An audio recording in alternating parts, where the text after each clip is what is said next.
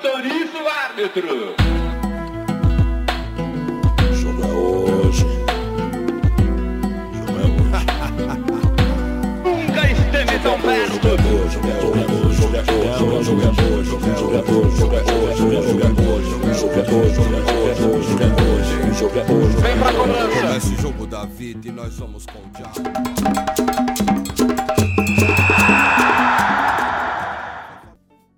Muito bem, muito bem! Ah, o jogo é hoje! O jogo é hoje. Um bom dia, uma boa tarde, uma boa noite. Primeiramente, a vocês, meus queridos e queridas ouvintes do nosso querido podcast O Jogo é Hoje. Estamos aqui novamente, não é?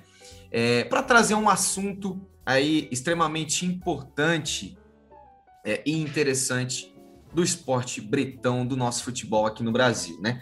Futebol praticado por mulheres no país do futebol, no país e de alguma forma, digamos assim, né? Dizem que é do futebol, mas a gente vê que tem muitos problemas aí relacionados ao futebol, não é mesmo?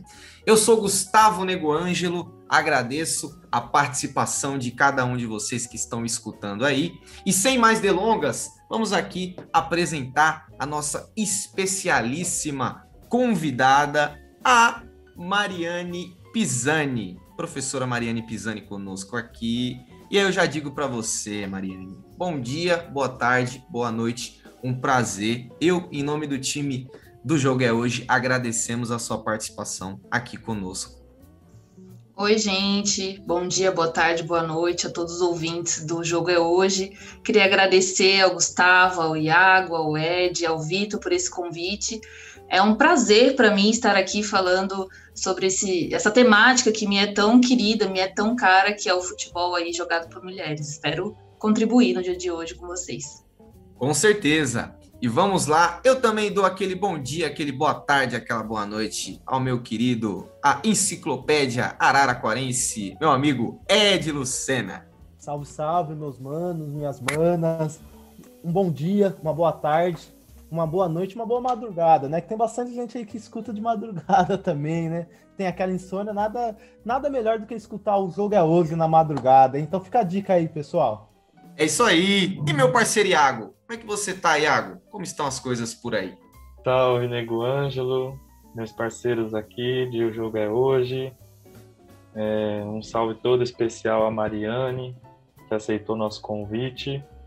E que, enfim, um dia especial até, não sei se vocês sabem, meu parceiro Gabriel Siqueira aqui, que foi convidado desse programa, me lembrou. Hoje a gente tem a primeiro trio de arbitragens feminino na Libertadores. Então é, é um dia para a gente explorar muito esse assunto. Isso mesmo. Lembrando que a gente está gravando aqui, pessoal, para os nossos ouvintes, no dia 27 de maio, né? Então, é esse dia aí um dia importante para a arbitragem brasileira, né? Arbitragem feita por mulheres na Libertadores, Copa Libertadores da América, certo? E meu parceiro Vitor Amaral também está aqui conosco, o maior designer do interior paulista. E aí, Vitor, como é que estão as coisas? Salve, Nego Ângelo. Bom dia, boa tarde, boa noite para todos os ouvintes, para os colegas de bancada virtual e fazer coro aí também os agradecimentos para Mariane, né, por estar participando com a gente hoje para discutir esse tema e é um tema que a gente tem aguardado muito tempo, né, para realizar esse programa e tenho certeza que vai ser bem legal.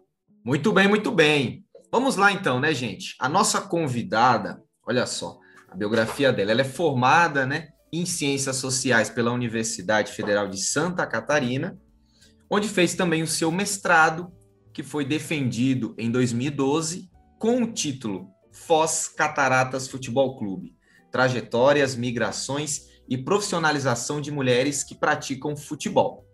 Em 2013, ela ingressou como aluna de doutorado no programa de pós-graduação em Antropologia Social da Universidade de São Paulo, a USP, onde desenvolveu a tese de doutorado com o título Sou feita de chuva, sol e barro, o futebol praticado é, por mulheres na cidade de São Paulo, defendida em 2018. Atualmente, é, desenvolve pesquisas na área de antropologia do esporte, antropologia audiovisual, antropologia urbana, estudos de gênero e educação de sociologia, como professora da Universidade Federal do Tocantins. Então vocês veem aí por essa é, breve biografia que é uma pessoa aí entendida do assunto, não é? E aí para começar, eu peguei um trecho aqui, Mariane, da sua é, dissertação é, de mestrado, que você diz, eu abro aspas aqui, ó. Sabemos que o universo do futebol, bem como dos esportes em geral, desde sua origem, predominantemente ocupado por homens. Mulheres que praticassem qualquer tipo de modalidade esportiva eram duramente julgadas em sua feminilidade. O futebol de mulheres possui apenas 30 anos de história no Brasil, se contarmos a partir da revogação em 1979 da lei que proibia as mulheres de jogarem. O fato é que muitas conquistas aconteceram, podemos notá-las isso através do crescente número de mulheres que praticam futebol e da proliferação de campeonatos estaduais, nacionais internacionais que acontecem anualmente pelo Brasil e pelo mundo. Né? Então, um trecho aí é, do cenário que você é, apresentou já em 2012 acerca do futebol praticado por mulheres. Né? Um pouco mais para frente, aí pegando um outro trecho de um outro trabalho seu, a sua é, tese de doutorado, você diz, né? É, como marcadores sociais da diferença, descritos aqui, né, como categorias de gênero, raça, sexualidade é, e classe, permeiam a prática futebolística de mulheres na cidade de São Paulo orientando a construção de corpos e tornando possível a construção de redes diversas de afetividade entre elas. As redes, por sua vez, orientam a circulação dessas jogadoras pela cidade de São Paulo, estabelecendo a partir de diferentes formas de sociabilidade dois tipos de circuito: o circuito futebolístico e o circuito afetivo sexual. E por fim, eu leio para vocês aqui um post é, da atual é, técnica da seleção brasileira de futebol feminina, né? A Pia, que ela diz: Hoje é um dia simbólico no Brasil e em todo o mundo. Celebramos os 100 dias da Olimpíada. Lembrando que esse post é do dia 14 de abril do presente ano, 2021, né? Também neste dia, 14 de abril, há uma marca terrível para as mulheres brasileiras. Há 80 anos, o governo proibiu mulheres de jogar futebol. A lei existiu por, por 42 anos. Hoje é um dia para, para confirmar o que queremos fazer e ser. A partir desse panorama que eu trouxe aqui, a partir da sua é, dissertação, a partir da sua tese, a partir desse post aí da Pia, eu pergunto, para iniciar nosso, a nossa conversa aqui, qual o balanço que você faz, né, é, sobre o futebol praticado por mulheres no Brasil? Então, essa é a primeira pergunta. E a segunda, já emendando: por que futebol praticado por mulheres é o termo que você usa e não futebol feminino, por exemplo, que é o termo que, de alguma forma, a mídia mais utiliza, né? a imprensa, em geral, utiliza? Muito obrigada pela pergunta. Gostei bastante, não só por você ter lido parte da minha tese, da minha dissertação, então não foi só minha mãe que leu, mas alguém leu é, mas por você ter trazido também a, a fala da Pia, né? O trabalho da Pia ele é muito sério, ele é muito comprometido. E é interessante que ela relembre, ela não brasileira, relembre essa passagem aí da nossa história tão como tantas outras, né? Não dá nem para dizer que o tempo atual está um pouco mais leve, porque não está, mas essa passagem aí tão complicada, né?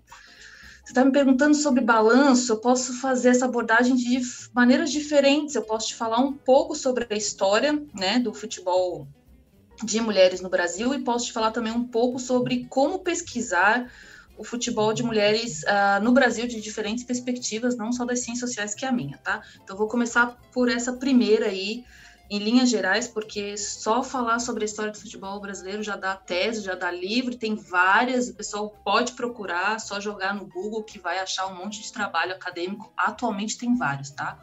Mas assim, a gente tem um, um, uma formação na área, né, que faz esse resgate da história, porque ele já começa com um, um dissenso, né, não é consensual. Isso é bom, isso é bom. A gente que, que faz ciência de alguma medida, né, tá aí em sala de aula também, ou tá mesmo debatendo, a gente sabe que não ter um consenso para tudo é muito importante. Então, existem algumas pesquisadoras muito queridas que eu conheço que dizem que o futebol feminino começa com um circo, né? O futebol feminino no Brasil. E aí eu estou usando futebol feminino porque é assim que a gente se retrata nesse período anterior. A crítica que você faz aí da segunda pergunta, né? Por que não falar futebol feminino, futebol de mulheres? Eu vou chegar lá depois. É, então, as, algumas pesquisadoras dizem que o futebol né, feminino, futebol de mulheres, começa com mulheres praticando essa modalidade no circo, como uma forma de exposição, um xiste, uma piada, um número artístico, é, por assim dizer.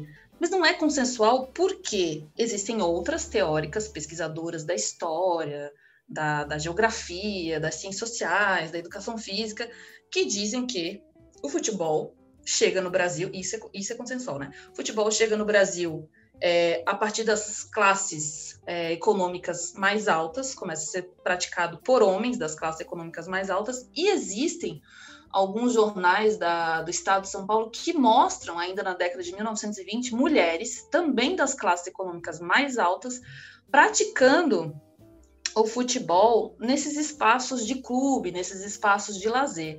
Então tem, inclusive está no Museu do Futebol, é, uma passagem que diz, né, senhoritas tremembenses e senhoritas da Cantareira disputam a primeira, a primeira partida oficial, né, valendo, disputada, mesmo que seja no mano a mano, né, ali só para para mais uma primeira disputa, né, é, em 1921, tá? Então a gente tem é, essa, esse descompasso, vou dizer assim, entre aquelas pesquisadoras é, que falam que surge no circo e essas outras que defendem, não, olha, peraí, a nossa primeira partida oficial é, declarada nos jornais foi de 1991 e não foi no circo, tá?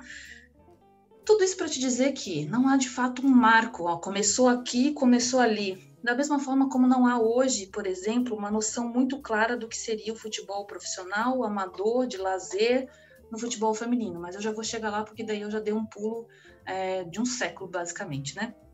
Então a gente tem aí, em 1991, esse primeiro marco que está registrado, é, não, não, necessariamente o primeiro, né? Mas a gente tem um marco aí que está registrado dessa prática, e a gente tem esses pequenos campeonatinhos é, entre senhoras das elites, ou senhoritas, porque as senhoras não podiam jogar, tinham que ser as mulheres solteiras, né? As senhoritas que jogavam é, esse futebol aí nesses espaços de clube, de elitizados, etc, etc, etc.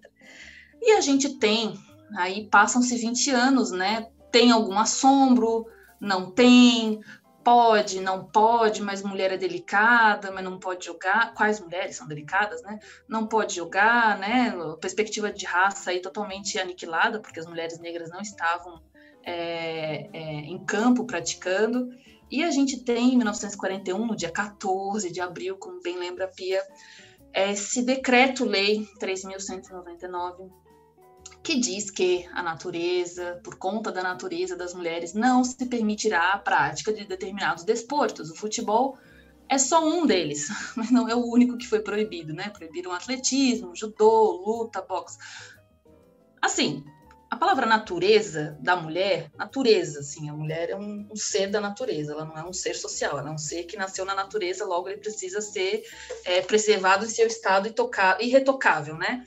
Está sendo retratada nessa lei com o intuito de preservar alguns traços que serviam já nessa época é, para uma base da sociedade brasileira, a família, é, é, monogâmica, constituída de pai, de mães, de filhos, sendo a mulher a representante aí que fica no espaço doméstico e cuida dessa família, logo não podendo praticar esportes que pudessem, porventura, é, ferir essa formação dessa família tradicional brasileira aí, é, em meados da década de 40, 50 e até 70, quando perdurou esse decreto-lei, né? Os argumentos, então. Ah, mas isso. Pulei uma parte importante. Tem uma carta é, escrita por um senhor chamado José Fuzeira ao presidente da República, então, na época, antes da promulgação desse decreto-lei, dizendo que o futebol de mulheres era uma degeneração, né? Que permitir que as mulheres praticassem o futebol no Brasil era permitir que a gente degenerasse todo um projeto de ação e que as mulheres perdessem a sua função social, que é ser bonita, bela, recatada e do lar. Assim, 1940, gente, mas a gente vê isso ainda hoje acontecendo. Tá? Então, tem essa carta, que é outro marco bem interessante da história, tem o decreto-lei e tem aí esses 42 anos, que bem lembra a Pia, é, de proibição da modalidade. Agora, proibição também não é no sentido ninguém pratica mais, não se pratica mais de maneira profissional. É evidente que mulheres continuaram se organizando em liga, ligas que se chamaria hoje de clandestinas ou ligas não profissionais, né, para disputar. E tem um, é, um, um, fanzine, nossa, as pessoas mais jovens não devem nem saber o que é um fanzine hoje em dia, né? Mas tem um fanzine que é tipo um recorte de jornal feito por pessoas, né? Que não é uma grande mídia hegemônica, é um, tipo um recorte de jornal que se faz, é, de orientação lésbico-feminista chamado Xana com Xana, que foi publicado desde a década de 70 até meados de 1990, então ele pegou toda essa passagem aí é, uma parte do, do, do, da proibição do futebol e outras modalidades, a anistia do futebol e a, a solidificação dos campeonatos né, na meados da década de 80. É, que mostrava, por exemplo, mulheres trabalhadoras da noite, profissionais do sexo, das boates de São Paulo, se organizando, né, boate contra boate, é, para jogar futebol é, no contraturno do trabalho. Então, assim, proibido estava, mas elas continuaram jogando de alguma forma. Todas? Não, tem um recorte aí de classe bem que está bem dado, né? Então, talvez as mulheres que tenham sido proibidas nessa época tenham sido as senhoras, né, das classes médias altas, ou as senhoritas escolarizadas, ou o que quer que seja, mas as mulheres aí das classes trabalhadoras continuaram se organizando nessas ligas clandestinas e jogando futebol. E praticando as outras modalidades proibidas por esse decreto-lei absurdo também, né? Tanto que o decreto-lei ele é revogado no final de 1979, depois é, que uma equipe, que a nossa equipe, então, de judô de mulheres, vai participar de um campeonato no Uruguai, porque afinal no Brasil não poderia ter uma equipe de judô de mulheres, porque o judô também foi proibido junto com esse decreto-lei. Elas vão até o Uruguai, o treinador delas, na época, muito sagazmente escreve elas nesse, nesse campeonato com o nome de homens, mas lá podia, né, ter, ter campeonato de feminino de judô. Elas vão, elas lutam, elas competem, elas ganham, e quando elas voltam, o CND fala assim: vem cá, como é que vocês foram e saíram do Brasil para competir é, num campeonato de judô se mulher não pode jogar, não pode lutar, não pode fazer nada? E aí, no momento em que elas vão fazer esse depoimento para a CND, elas levam né, as medalhas de conquista dos primeiros, segundos e terceiros lugares que elas tiveram na competição. E aí resolve-se, em 1979, final do ano, revogar essa, essa medida, né, esse decreto-lei. Então, o futebol tem esse período de anistia, isso, claro, coincide, coincide né, com outras uh, passagens da história nossa, né, da, da ditadura civil-militar, né, todo esse, todo esse processo aí que foi acontecendo, e a partir de 79, então, revoga-se essa lei. Contudo, as primeiras ligas é, profissionais de futebol feminino que vão se estabelecendo no Brasil, elas acontecem apenas a partir de 1983, então tem um hiato aí de quatro anos também entre a revogação da lei e a tentativa de começar a se organizar uh, uma competição profissional para essas mulheres uh, jogarem. Mas quando se organiza, é evidente que tem várias equipes. Ou seja, essas mulheres não ficaram paradas, escondidas durante todo esse tempo. Porque se quando faz uma liga aparece um monte de equipe, então, assim, estavam por aí, né? Só não podiam estar é, abertamente expostas. E aí, engraçado de ver que nessa época, a, as grandes rivalidades, é, quer dizer, ainda é um pouco, né? Mas as grandes rivalidades é, desse futebol de mulheres eram entre equipes do Rio de Janeiro e do, da equipe, equipes da, da, cidade de São Paulo, né? Do estado de São Paulo, perdão. Então, e aí, claro, né? A equipe que mais ganhou os campeonatos de futebol de mulheres no Brasil durante a década de 80 e 90 foi o Esporte Clube Radar, né? Uma equipe é, de futebol de praia de mulheres. E aí tem muitas histórias sobre o radar também. Tem, tem uma, uma tese, uma dissertação de uma colega, Caroline Soares de Almeida, que fala sobre o Esporte Clube Radar, né? Indico, inclusive, como, como leitura. Vale lembrar também que foi na década de 80 que a gente teve nosso primeiro, nossa primeira formação é, de seleção brasileira de futebol feminino, 1988. Então tem 33 anos é, que a primeira seleção composta aí por mulheres é, vai disputar com a camisa verde e amarela. Até então não existia, não é recente, o fenômeno é recente assim. E aí a gente vai tendo toda essa passagem, né? Por exemplo, não sei se os ouvintes também conhecem a revista Placar, a gente vai denunciando a idade com essas coisas, né? É, que sempre trouxe, ah, desde o seu primeiro projeto editorial, muitas notícias né, sobre futebol. E ali na década de 80 não haveria como não trazer também notícias sobre o futebol de mulheres. Só que sempre de uma perspectiva muito que se repete ainda hoje um pouco, né? O futebol, o, o jornalismo esportivo ele vem mudar, vem mudado, ainda bem, mas ainda repete alguns padrões, né? Por exemplo, quando a gente pega as revistas Placar da década de 80 e até as de 90, a gente vê, claro, algumas capas tem jogadoras, quem não lembra da capa da Milene, né, segurando uma bola, assim, os seios de fora, mas segurando uma bola. Todo mundo aqui tá balançando a cabeça, dizendo que sim, então todo mundo lembra. É... E os conteúdos que tinham dentro também eram muito próximos disso, né? As jogadoras nunca eram perguntadas sobre a sua habilidade, mas sim sobre ah, com quem você perdeu a sua virgindade, você, você beija muitos homens, ou etc, etc, etc. Isso mais para a década de 90, né? E na década de 80 tem uma reportagem que eu sempre gosto de falar, porque isso ainda se repete, se a gente tiver os ouvidos e os olhos muito atentos, a gente vai ver, que é uma reportagem chamada As Belas e a Fera do Futebol. Isso, inclusive, está nos meus trabalhos e tem algumas colegas que também já escreveram sobre. A Bela é uma mulher branca que está lá é, numa foto colorida com a camiseta, com, com, a jaqueta, né, o casaco do, do Internacional né, do Rio Grande do Sul. Tá com uma calcinha de biquíni vermelha e tá com uma rosa vermelha na boca. Tá numa uma, uma, uma página assim inteira só para só para mulher é, com esses trajes, né? E quando você vir, ela é a Bela a Bela do Futebol. E quando você vira a página, porque acho que tem uma jogadinha aí também de, de página, né? Tem as feras. E as feras é, são jogadoras do Rio de Janeiro. Você vê, a Bela Branca do Rio Grande do Sul, né? As feras, jogadoras negras do Rio de Janeiro, é, enquadradas em fotos 3x4, como aquelas fotos é, de presidiário, né? Com uma feição muito raivosa. É, e o jornalista termina essa reportagem. Elas brigaram em campo, deu um, deu um salseiro com, com o juiz, todo mundo se bateu, todo mundo apanhou, enfim, foi uma confusão. E o jornalista termina dizendo assim que existam mais belas no futebol do que feras e que as feras que existam voltem para as jaulas. Então assim, dizendo para que as mulheres negras voltassem para as jaulas, assim, 80, década de 80, 1983 é essa reportagem. Claro que hoje se a gente vê um negócio escrito assim numa mídia hegemônica, eu estou chamando a placar de hegemônica na década de 80 porque era, né? É, isso vai dar um problema muito sério, porque a gente sabe que racismo não tem passabilidade, é crime, né? Sem, sem, sem conversar duas vezes.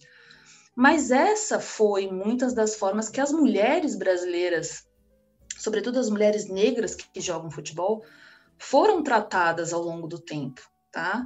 É, e as mulheres brancas também. Por quê? As mulheres brancas são hipersexualizadas, ainda hoje, quando aparecem é, nas reportagens. E as mulheres negras são sempre denunciadas assim, ah, mas talvez ela seja muito masculina para estar aí, né? O futebol masculiniza, ou talvez ela seja uma besta, uma fera, ou isso, ou aquilo. Enfim, passagens da história, né? Eu gosto de pontuar assim para a gente poder pensar também um pouco se o momento que a gente vive atualmente está tão deslocado daquilo que já aconteceu.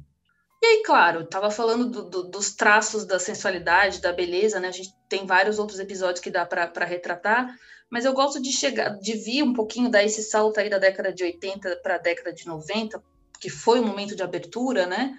É, e chegar no momento 2000, 2013, quando a gente tem aí uma ampliação de fato é, dos campeonatos de futebol de mulheres no Brasil, mas não porque a CBF é linda, bacana, legal e gosta de ver de futebol de mulheres, mas sim porque tem é, uma imposição a, da Federação Internacional de Futebol, né, na FIFA, para que as equipes que competem, as equipes de futebol por exemplo, Santos, Palmeiras, Corinthians, etc, etc. Só para falar do, de São Paulo, mas os do Rio também, Flamengo, Vasco, enfim, é, que tem que ter no seu plantel, no seu elenco aí, é, uma equipe de futebol feminino desde 2016 veio essa, essa regra e precisava ser posto em efetividade até 2019.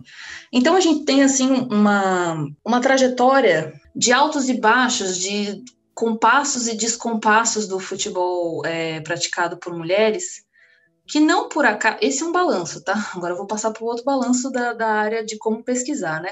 Que não por acaso também está é, na academia, né? Pouquíssimas trabalhos. Gente, quando eu comecei a fazer pesquisa sobre futebol feminino nos idos de 1900 e... Tô brincando. Nos idos de, de, ano 2010, 2011, não tinha, era muito difícil, tirando aquele texto clássico do Fábio Franzini, historiador, pouquíssimo material a gente conseguia encontrar é, de artigo, de tese, de dissertação, o que quer que, que seja. Eu lembro que na época eu cheguei a fazer um levantamento, eu tinha assim, acho que 30 produções é, em várias áreas, tá? Não fiquei só nas ciências sociais, e a maioria delas não estava nem digitalizada, então era um trabalho, você tinha que achar quem era o autor ou a autora para ir atrás, ligar, perguntar, me manda uma cópia aí por correio, nessa época a gente usava correio, é, do, do seu material, porque PDF 2010 parece que faz, né? Não tinha, não tinha. Enfim, é, foi, foi, era difícil, era difícil encontrar esse material para pesquisa, então a gente ia muito, é, bebia muito da fonte, por exemplo, é, de trabalho sobre futebol, mas sobre o futebol de homens, futebol masculino. Então, Roberto da Mata, que publica aí uma das primeiras coletâneas, né, o Universo do Futebol, que tem um texto maravilhoso da saudosa Simone LaRue Guedes, né, que fala sobre futebol. Primeira mulher a escrever sobre futebol no Brasil. Aliás, primeira pessoa a escrever sobre futebol no Brasil foi a professora Simone, ainda antes dessa coletânea do Roberto da Mata, né? Então, assim, o que eu posso dizer dessa trajetória, ou desse balanço na área acadêmica, é que foi difícil no começo encontrar, sim, material para pesquisar, ou etnografias, ou relatos históricos, mas que a partir aí, tanto quanto o futebol feminino vai abrindo espaços quase como uma, quase não, como uma obrigatoriedade da FIFA, a, as mulheres também vão se inserindo nesse campo. E eu falo mulheres porque são mulheres que estudam futebol de mulheres, tá? Os homens, eu não sei, eu acho que não gostam da temática. Vou nem dizer que não gostam do esporte, mas não se interessam muito por essa temática. Preferem estudar mais uma vez, produzir mais um livro é, sobre futebol de homens do que é, chegar numa equipe ou fazer uma etnografia ou uma condução de, de resgate de acervos históricos para falar sobre a modalidade, né? Então, assim, sim, é um consenso que as pesquisas desenvolvidas sobre futebol de mulheres no Brasil é conduzido por mulheres, né? É, então, próprio, acho, acho eu, da área e do espaço e do momento, essas mulheres são poucas ainda, tá? A gente tem uma rede assim de interlocução muito muito bacana, assim, muito próxima. A gente tenta se ajudar, achei uma fonte aqui, compartilha com as amigas, sabe? Vamos conversar assim sobre isso aqui, vamos tentar produzir um entendimento, claro, como eu falei no começo, os desentendimentos existem, não é todo mundo que está em consenso o tempo todo, isso é muito importante. Mas sim, ao longo desse caminho, eu, tive muita sorte de encontrar essas colegas generosas, né, que contribuíram não só para minha pesquisa, especificamente, tá? Não dá para ser assim tão autocentrada, mas sobretudo para o campo é, de estudos do futebol de mulheres. Então, se hoje você joga num Google, você joga num banco de tese da, da, da CAPES, você joga numa base de dados da Cielo, você acha muito material produzido por mulheres pesquisadoras na área de história, geografia, ciências sociais, sociologia, antropologia, falando sobre essa modalidade, futebol, futebol de campo, futebol de vaza, futebol society, é, futebol de praia. Então, assim, está crescendo, e que bom que está crescendo essa, esse espaço, tá, de pesquisa. Não esqueci da tua última pergunta, tá? Por que não falar futebol feminino? Boa pergunta, excelente as palavras, elas são fontes muito ricas para debate. E, evidentemente, um espaço de disputa que a gente não pode abrir mão, de jeito nenhum. Por exemplo, se antigamente a gente podia usar a palavra denegrir, hoje em dia a gente sabe que, por conta de uma conquista do movimento negro, a gente não pode falar essa palavra, não deve falar essa palavra, porque ela carrega consigo uma forte inclinação racista. Afinal, para quem não sabe, denegrir é o ato de manchar, de escurecer a imagem de alguém, de outra pessoa. Então, por que escurecer, quando usado com a palavra denegrir, vem com a carga negativa? Então, vocês estão vendo, as palavras estruturam a nossa forma de pensar. Tá, tá, tá na forma de pensar. Essas coisas saem da boca das pessoas e eu não estou dizendo que todo mundo que fala denegrir é no limite racista, mas tá lá na estrutura do pensamento, tá? Tá lá, tá pairando. Elas trazem para gente essas palavras muitos, muitas camadas desse consciente e também do nosso subconsciente. De alguma forma, isso também acontece de maneira muito similar com as palavras feminino e masculino. Por exemplo, elas reforçam um binarismo que a gente não quer, ou não deveria querer, né? Ela ingessa uma possibilidade de ser homem e uma possibilidade de ser mulher, como se não pudesse existir um homem feminino ou uma mulher masculina, ou mesmo sujeitos que não se identificam com performances masculinas e femininas, tá? Eu falo então da minha perspectiva como professora e pesquisadora da área dos estudos do gênero. Feminino e masculino são categorias muito caras para ciências sociais. Elas dizem respeito a esses padrões de comportamento que se espera de uma pessoa assignada com sexo macho ou fêmea e que é compreendida como mulher ou homem. Tem que ser masculino ou tem que ser feminino. A gente tem que entrar dentro de uma caixinha o tempo todo. Quando você está fora dessa caixinha, violência, preconceito, misoginia, homofobia, todo, toda sorte de desgraça vem para nossa vida. Então, sugerir de alguma maneira que o futebol praticado por mulheres é feminino é esperar que esse futebol evoque, em campo ou fora dele, performances supostamente femininas. A Bela, lembra da rosa na boca, branca, de biquíni? A Marta, de batom, né? Vamos manter traços bem femininos para ser atra atraente. E aí eu resgato, porque eu não falei lá no balanço, mas vou trazer agora, um episódio de 2001, quando o Campeonato Paulista de Futebol Feminino praticado por mulheres trazia num dos seus pontos de regimento que era preciso, para acontecer o campeonato, enaltecer a beleza e a sensualidade das jogadoras. A beleza e a feminilidade foram critérios para escolher jogadoras naquele ano. Jogaram aquelas, então, que tinham cabelos compridos, traços delicados, curvas voluptuosas, né? É, e que eram brancas. E ficaram de fora as excelentes jogadoras, porque não preenchiam o requisito da feminilidade ou eram negras demais, ou eram cabelo curto demais, ou tinham um corpo masculino demais, seja lá o que é um corpo masculino, a gente tem homem baixo, homem alto, homem gordo, homem magro, né? Homem de toda forma, tanto quanto mulheres, mas não, mulheres precisam estar dentro de um padrão. Enfim, como eu disse, as palavras e os seus significados, eles precisam ser disputados e disso as ciências sociais não abrem mão. Eu imagino que a geografia também vem junto aqui com a gente para brigar pelo significado das palavras. Se a gente não chama o futebol dos homens de futebol masculino, e a gente só chama de futebol, ah, vou lá ver futebol, vou lá jogar futebol, todo mundo sabe o que você está em fazer. Por que, que a gente deve falar então futebol feminino? Por que, a gente tem que marcar o futebol delas como feminino? Por que não falar então, ou melhor, por que não falar futebol de mulheres? E no plural, tá? Porque as mulheres são muitas e são diversas. Ou mesmo futebol praticado por mulheres. Mas, como eu já disse, nem tudo é um consenso, inclusive essa nomeação da modalidade. Se eu, nem mesmo entre as pesquisadoras, tá?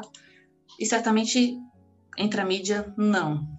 Entre a mídia é mais fácil, mais rápido, vende mais você falar é, futebol feminino. Mas, enfim, não sei se eu respondi.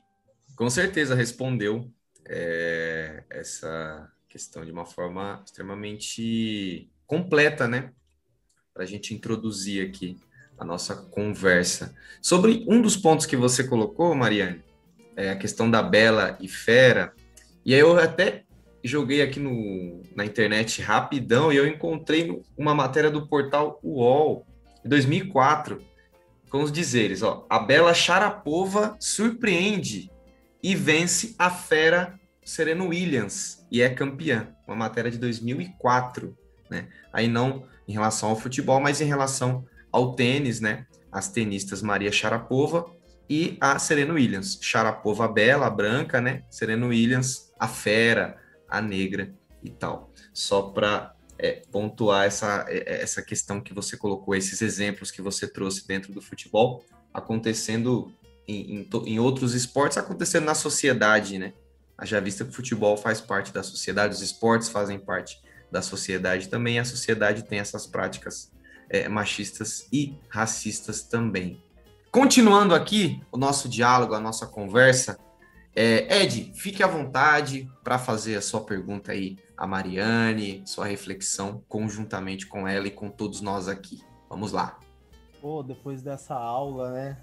Ela parecia aquela camisa 10 lá, a Marta, que eu tive o prazer de ver jogando ao vivo, assim, eu fiquei impressionado como é, joga bola, cara. Foi a, com certeza, assim, a maior, o, maior ser que eu vi jogar bola, assim, ao vivo foi a Marta, jogava muito. E depois dessa aula, assim, a, a Mariane parecendo a camisa 10 aqui do, do Jogo é. Faltava aquela articuladora, né? Que é muito importante. Fico muito feliz, viu, o, o Mariane? Você falou, assim, de vários aspectos, né? Eu fico imaginando, assim, cara, tanto a CBF quanto a Federação Paulista sempre foi governada, né? Comandada por sujeitos que, meu Deus do céu, dá, dá até nojo de, de ouvir falar, né? Você falando daquele campeonato de 2001, das regras, assim, fala, pô, era na gest... tinha que ser na gestão do Fará, né? Fará, que veio depois do, de Marim, cara, só, só pessoas do, da, da alçada de é, Ricardo Teixeira, junto com João Avelange, algo assim que me dá um asco, né? Aí eu fico imaginando assim, Mariana, eu tenho duas perguntas, né, para você, né? A primeira, como se deu a profissionalização do, do futebol das mulheres aqui no Brasil, né? Por, tudo essa, por todas essas dificuldades, cara, fico imaginando, nossa, deve ter sido um processo assim é, muito é, complicado, né? E como eu, eu falei aqui na nossa pré-eleição, eu acompanho o futebol feminino há mais de 10 anos da arquibancada, né? O futebol praticado pelas mulheres, né? Há mais de 10 anos aqui da, da minha é, gloriosa Ferrinha, e eu, eu, eu, vejo que houve uma, um certo avanço, principalmente depois que a Aline Milene chegou, a Aline Milene não, a, a Aline Peregrino, né, é, fez, tá, tá na CBF, ela já fez um, um papel espetacular na, na Federação Paulista, e ela foi para a CBF. Ela foi uma das responsáveis por trazer a, a Pia e tirar o, o Vadão, que Deus o tenha, mas o Vadão, assim, não é algo assim que. Eu, eu pô, o cara. É, Vadão e Marco. Vadão, Marco Aurélio Cunha e, e Fabrício, é, Fabrício Maia só fizeram coisas assim não, não muito legais para o futebol praticado pelas mulheres, né? E, mas eu, eu tenho. Aí a segunda pergunta, né? Não me alongando muito, qual que é o papel da, da CBF, das confederações regionais, das federações regionais nesse processo de profissionalização do futebol praticado pelas mulheres? Ah, legal essa pergunta, né? Vou tentar não fazer um monólogo aqui. É, bem, não é um consenso também é, em que nível e grau de profissionalização a gente está nesse futebol de mulheres, né? Por exemplo, quando a gente pensa em jogadores de futebol, uh, homens, né? Eles têm carteira assinada, alguns, não todos, tá, gente? Alguns têm, ah, pelo menos dos grandes clubes e times, né? Tem carteira assinada. O cara quando é, pendura as chuteiras consegue um trabalho, uma inserção ainda no meio é, futebolístico, esportivo, né? Continua trabalhando, consegue viver dessa renda aí que ele recebe. Tem muitos textos legais aí também da, das ciências sociais, das ciências humanas como um todo que fala aí desse dom da reciprocidade, o cara que ganha muito dinheiro, consegue sustentar toda a família a partir do futebol, etc, etc, etc. Muitas das mulheres que jogam hoje, elas nem sempre conseguem fazer isso, né? Como nem todos os jogadores são Neymar, nem todas as mulheres são uma Marta da vida. Inclusive a Marta, para conseguir é, continuar a carreira profissional dela, não joga no Brasil há muitos anos. Não há uma equipe é, não assim estrutura, né, para suportar o peso da Marta, um peso positivo, né, mas não há possibilidade de remunerar o futebol feminino tanto quanto a Marta recebe hoje jogando fora do Brasil, outras jogadoras tão boas quanto elas que permanecem aqui, inclusive algumas escondidas nesses campos de várzea. E olha, não estou falando não da várzea, a várzea é um lugar fantástico. Inclusive um dos maiores campeonatos de futebol de mulheres que existiu acho que até 2013, 2014, era o Pelado, Peladão Verde, que era um campeonato amazonense de futebol de várzea. E lá tinham, na época onde não se pensava em campeonatos de grande é, extensão no Brasil de futebol de mulheres, lá a gente tinha 32 equipes de mulheres amazonenses jogando futebol. Isso só foi acontecer em meados de 2016 no Campeonato Brasileiro de Futebol de Mulheres Feminino, né? Então, assim, a profissionalização ela não é um consenso, porque a gente precisaria registrar o que é ser profissional quando a gente está falando de futebol praticado por mulheres. Elas não têm registro na carteira assinado. Elas não têm grandes patrocinadores. Hoje em dia tem, né? A Avon está fazendo aí toda uma proposta, né? É, de, de fortalecimento aí dessas atletas e de diversos campos onde mulheres atuam é, mas não tem um consenso entre profissionalização, várzea, lazer. E eu gosto sempre de dar um exemplo que apareceu na minha etnografia, né, quando eu estava fazendo a minha tese de doutorado, que eu estava acompanhando uma equipe de várzea da, da cidade de São Paulo, bairro de Guaianazes, gosto muito de falar desse trabalho, é, da Ita, Itamaia Reis, onde ela trabalhava é, com meninas, e eu falo meninas porque menores de idade algumas, e jovens, né, adolescentes jovens, é, com futebol, né? E teve um momento em que duas, três dessas atletas delas foram chamadas para competir na seleção sub-15. Então, assim, elas saíram da base e foram porque a gente considera o profissional do profissional, top de linha. Então não tem essa passagem, por exemplo, de você levar uma filha sua, pequenininha, para uma escolinha, para um campeonatinho, né? Não, tanto quanto tem para os meninos. O menino mal nasce, já ganha uma chuteira, ganha uma camisa, e no dia seguinte ele está é, inscrito na escolinha do Flamengo, do Grêmio, do Corinthians, do São Paulo, desses grandes clubes, né? Então as meninas é, não têm esse espaço ainda de base para treinar os fundamentos principais, como chutar uma bola, como amarrar uma chuteira, qual lugar você bate, você bate de bico ou você bate de prancha com o pé na bola, o que, qual é o efeito que causa. Então, isso tudo vai sendo aprendido nesses campinhos. As equipes, muito recentemente, passaram a investir de alguma maneira nesse, nessa profissionalização.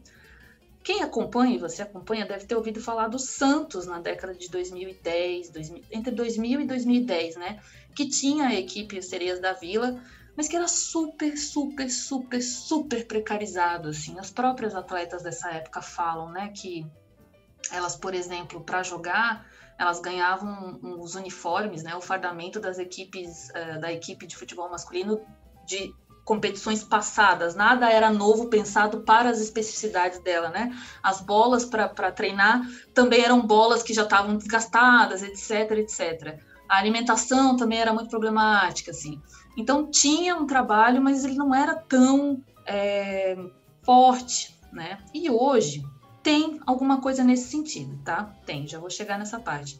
Então, voltando para tentar responder a tua primeira pergunta, como se deu a profissionalização? Eu acho que ainda está se dando, de alguma maneira.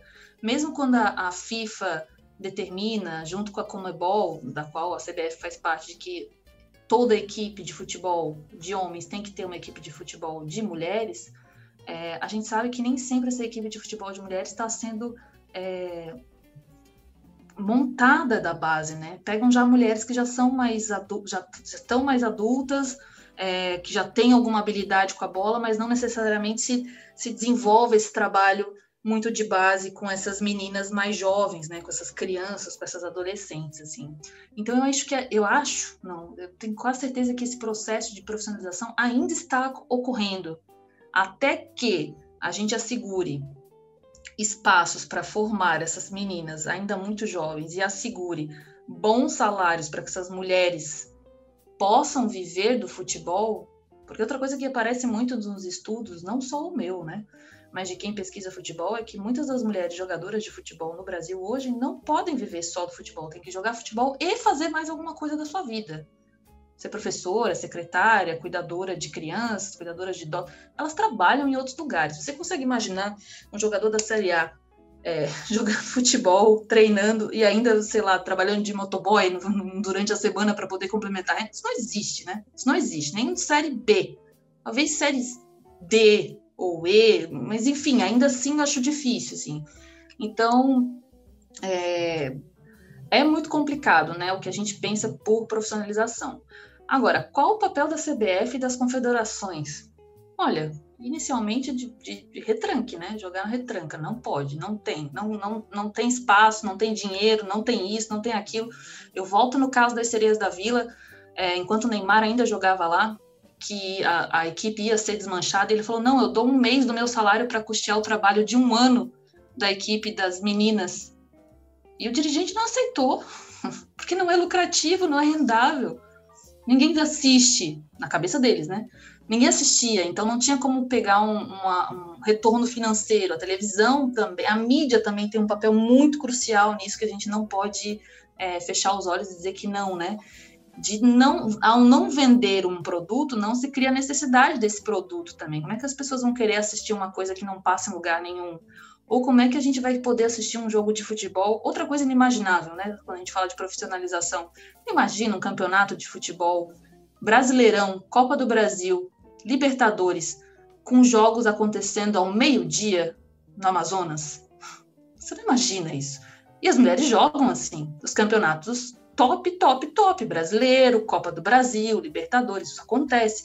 Você imagina é, 24 jogadores de cada lado entrando para jogar e disputar uma partida sem um, um, uma ambulância para atender em caso de lesão, em caso de um, de um machucado? Não existe também.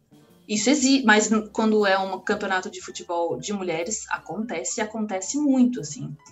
Então, como é que você pode fazer com que as pessoas desejem, queiram assistir, queiram consumir, se você não investe também para que o produto seja bem feito, bem divulgado, bem apreciado, bem desenvolvido? Então, assim, tem muito a ser caminhado e eu acho que a gente tem sim que cobrar das nossas é, confederações regionais e também da CBF esse espaço. Hoje tem, tem, mas como eu falei ainda na primeira, na primeira pergunta que foi feita, a gente tem é, avanço e retrocesso. A gente teve uma regra que proibiu, uma lei que proibiu, depois uma anistia, depois um, os campeonatos da década de 80, nenhum deles era continuado por mais de três anos, então tinham campeonatos, mas eles eram descontinuados, dali dois anos se criava um outro campeonato mais ou menos da mesma maneira. Então, assim, eu lembro que quando teve essa abertura bem interessante em 2013 aí com, com campeonatos brasileiros de futebol feminino entre as pessoas que estudavam e as jogadoras se falava assim: até quando isso vai durar? Porque em algum momento isso vai cair. Em algum momento eles vão tirar todo esse interesse, todo esse patrocínio, e a gente vai ficar sem lugar para treinar de novo, para jogar de novo. Tanto quanto esse pensamento, há o pensamento, por exemplo, entre as mulheres jogadoras e mulheres pesquisadoras, que os anos de Olimpíadas são os melhores anos para a visibilidade do futebol de mulheres, mas sempre de uma maneira muito pejorativa. Por exemplo, a gente sabe que a seleção brasileira de futebol de homens raramente ganha é, boas medalhas na, na, na competição olímpica né? É, nos Jogos Olímpicos. E aí as mulheres são sempre utilizadas. E as mulheres, por outro lado, geralmente ficam bem colocadas, né? Entre, os, entre o primeiro e quarto lugar é, nos Jogos Olímpicos. E aí sempre se usa isso de uma maneira pejorativa. Ah, tá vendo? Até as mulheres conseguem trazer uma medalha e os homens não. Então, assim, tem, tem, tem que desconstruir, eu acho, muito da mentalidade das pessoas também, não só das confederações, a Confederação Brasileira e das confederações regionais, né? Porque é que a gente precisa comparar o tempo todo a qualidade de um é, de uma modalidade com a outra se o investimento não é a mesma em ambas. Não há possibilidade de comparação, não há possibilidade assim. Mas, enfim, é, volto a repetir, eu acho que o papel da CBF foi ceder uma pressão externa que veio da FIFA para ampliar o, o, os campeonatos de futebol feminino, os campeonatos de futebol praticados por mulheres, e teve que ampliar na marra. Mas eu não duvido nada que se um dia a FIFA tirar, tirar lá do seu artigo a, a, a palavra de equidade de gênero, a CBF também, a depender de quem estiver à frente liderando, também vai retirar a obrigatoriedade de que grandes equipes é, da, que disputam a Série A também retirem né, as suas equipes de futebol de mulheres do seu, da sua organização. Então, assim, é um terreno de areia movediça e a gente nem sempre tem muita certeza do que vai acontecer. Hoje está melhor do que ontem, mas a gente não pode garantir com, cer com toda certeza absoluta que estará melhor do que amanhã. A gente torce, torce para que sim, né? A gente torce para que sim. Eu, eu concordo é, contigo, Ed, quando tu fala que, que a gente tem aí é, uma boa treinadora hoje que dá uma visibilidade bacana. Eu acho que a Pia tem um papel aí muito fundamental é, na administração da, da na condução da, das jogadoras hoje, né? E de alguma maneira ela traz a palavra aí do, do futebol de mulheres para que seja apreciado e a gente tem um pouco mais de interesse é, das redes televisivas de, é, de fazer a transmissão, né? E a gente tem essas mídias não hegemônicas, por exemplo, como os podcasts, que a gente está sempre falando é, da importância do futebol é, de mulheres, né? Outras colegas também já deram entrevistas para outros episódios de podcast falando tem o Planeta Futebol Feminino, é, que é coordenado, gerenciado pelo meu amigo muito querido Rafael Alves, que está também trabalhando com a divulgação dos campeonatos, quais são as jogadoras que saem do, do Brasil para jogar, quais são as jogadoras que vêm de fora do Brasil para jogar no Brasil. Então, tem aí um trabalho dessa mídia não hegemônica de sustentar e bancar, de alguma maneira, que esse esporte continue na visibilidade.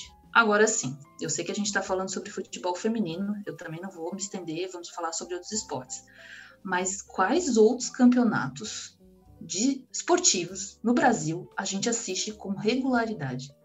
Tirando a Fórmula 1. Para quem considera a Fórmula 1 esporte, né? Não vamos nem entrar nessa seara. Mas assim, futebol de homem tá na televisão pelo menos três vezes por semana. E os outros? Cadê? Não só o futebol feminino, gente. Cadê? Cadê as outras modalidades? Ninguém pratica mais nada nesse país. A gente só joga futebol. E só os homens jogam futebol. Mulher não joga vôlei, mulher não joga futebol, não tem vela, não tem caiaque, não tem natação, não tem nada, não tem mais nenhuma modalidade esportiva. Por que é que a gente coloca, e aí tem vários inúmeros outros trabalhos sobre isso também, não vou lembrar de cabeça, o futebol de homens, esse futebol, como centro de todas as nossas atenções, afetos, paixões e arroubos diversos, assim. Por que não outras modalidades esportivas? Talvez o vôlei ocupe esse lugar em alguns momentos, né, muito específicos. O basquete muito pouco. Eu gosto sempre de pensar, de comparar com o que acontece nos Estados Unidos, né? Eles têm pelo menos três campeonatos é, esportivos oficiais, né? E um não se sobrepõe ao outro. É o, é o de basquete, é o de beisebol e é tem um outro agora que eu me esqueci. Basquete, beisebol. Ai, gente, esqueci. Futebol americano, será? Futebol americano, isso mesmo. É, que, que, que, acontecem anualmente e um não se sobrepõe ao outro. E a gente, quando começa o ano, agora com a pandemia tá um pouco esquisito, né? O, as, as, os horários e tabelas, e início e final. Mas é futebol de homens de janeiro a janeiro, praticamente. Não se vê outra coisa. Só a Fórmula 1 no domingo de manhã. Fora isso, não se tem uma, um ah, o MMA no, na madrugada, né? Mas também pouquíssimos representantes brasileiros agora que vem crescendo mais o número de competidores na, na, na, modalidade, né? Mas é sempre um, tipo o Anderson Silva, que se falava muito. Depois que o Anderson Silva, quem é o grande... Claro, eu sei, vocês também sabem, mas quem é outros grandes nomes que tem na modalidade, assim.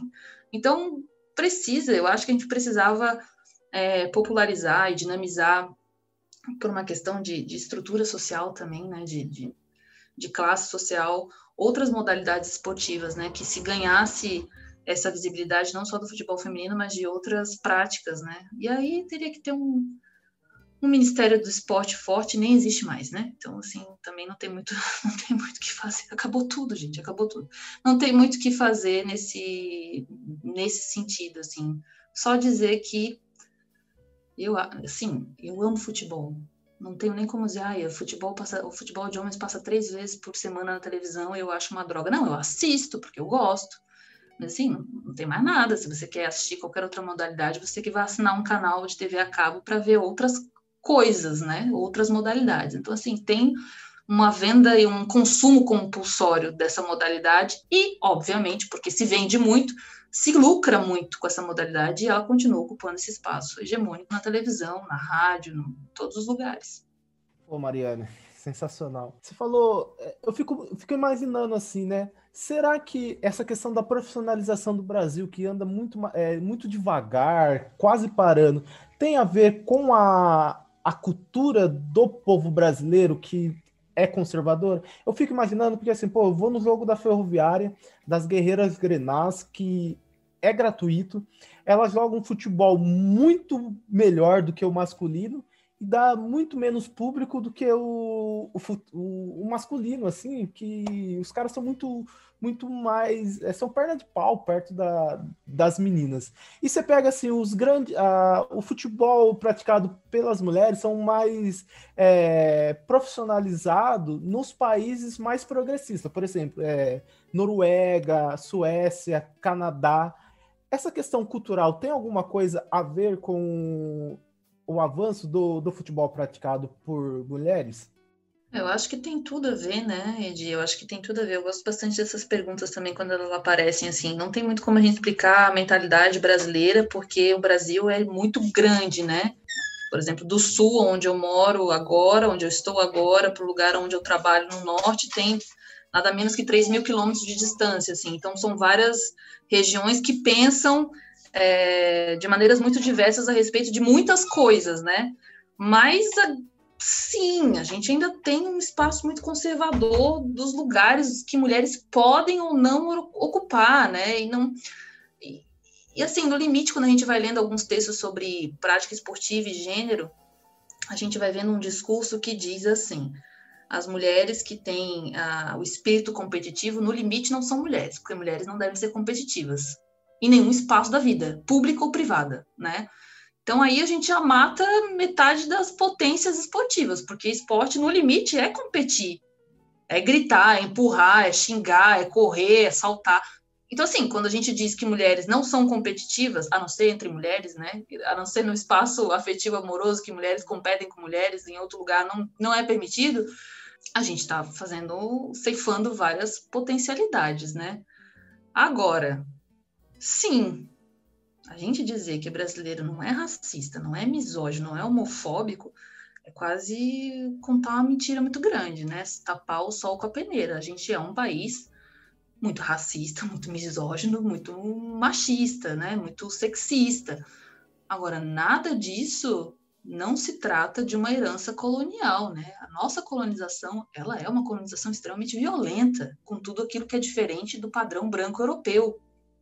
Tudo, desse, dessa moral é, cristã que vem com essa colonização, né? Então, assim, tem, tem um componente bem, bem forte dos lugares que mulheres podem ou não estar ocupando. E aí, aí eu acho que cruza mesmo, de cabo a rabo, de fora a fora. A Poca e o Chuí tem esse, esse machismo se reatualiza com diversos discursos, né? É, tanto do sul ao norte, desses lugares que as mulheres podem ou não estar. Não por acaso a gente é um dos países que mais mata a mulher por conta da sua condição de ser mulher, né? A gente tem aí uma lei é, do feminicídio, a gente tem ali uma, uma lei da Maria da Penha, é, que, como a gente estava falando em off, né, as leis não impedem nada, as leis punem as pessoas que cometem crimes, mas impedir não impede. Se a pessoa quiser matar, estuprar, roubar, ela vai, né? Agora, o que precisaria ser feito, penso eu, também não gosto de dizer assim, ah, tá tudo uma perdição, vamos todos morrer, né? É, é, era fazer um trabalho é, de base, né, educacional, tra trabalhar com as diversidades, com as diferenças, assim. Agora, pensando no futebol, quem é que trabalha de base? Né? Quais são os primeiros espaços é, de sociabilidade é, esportiva? É a escola. Até não muito recentemente, os cursos de educação física no Brasil dividiam as suas turmas de ingressantes, calouros, ou bichos, né, como chama é, São, em São Paulo, é, entre homens e mulheres. Então, homens iam para as aulas aprender futebol e outros esportes de impacto, supostamente violentos, e as mulheres iam aprender os fundamentos de vôlei, dança, ginástica artística, ginástica, ginástica rítmica. Isso não é uma história aleatória da minha cabeça. Eu tive uma colega que fez graduação é, em, em, educação física na década de 90 e era assim. E nas escolas é, também era assim: meninos vão para a quadra jogar bola, dar uma bola de futebol, e as meninas vão jogar vôlei ou brincar de queimada, queimada amarelinha, né? Ou brincar de elástico, né? Pisar no elástico, enfim, brincar de elástico. Então, assim, já no espaço esportivo escolar, tem essas diferenças de marcação de gênero das modalidades que meninos podem jogar e meninas podem jogar, e vice-versa não podem. Então, assim, é o caminho é longo, né? O caminho é longo para que a gente faça essa desconstrução. Eu sou uma pessoa otimista, né? Eu acredito que a educação ela transforma é, não o mundo, né? Ela transforma as pessoas e as pessoas sim transformam o mundo. Essa frase não é minha, é do Paulo Freire, né?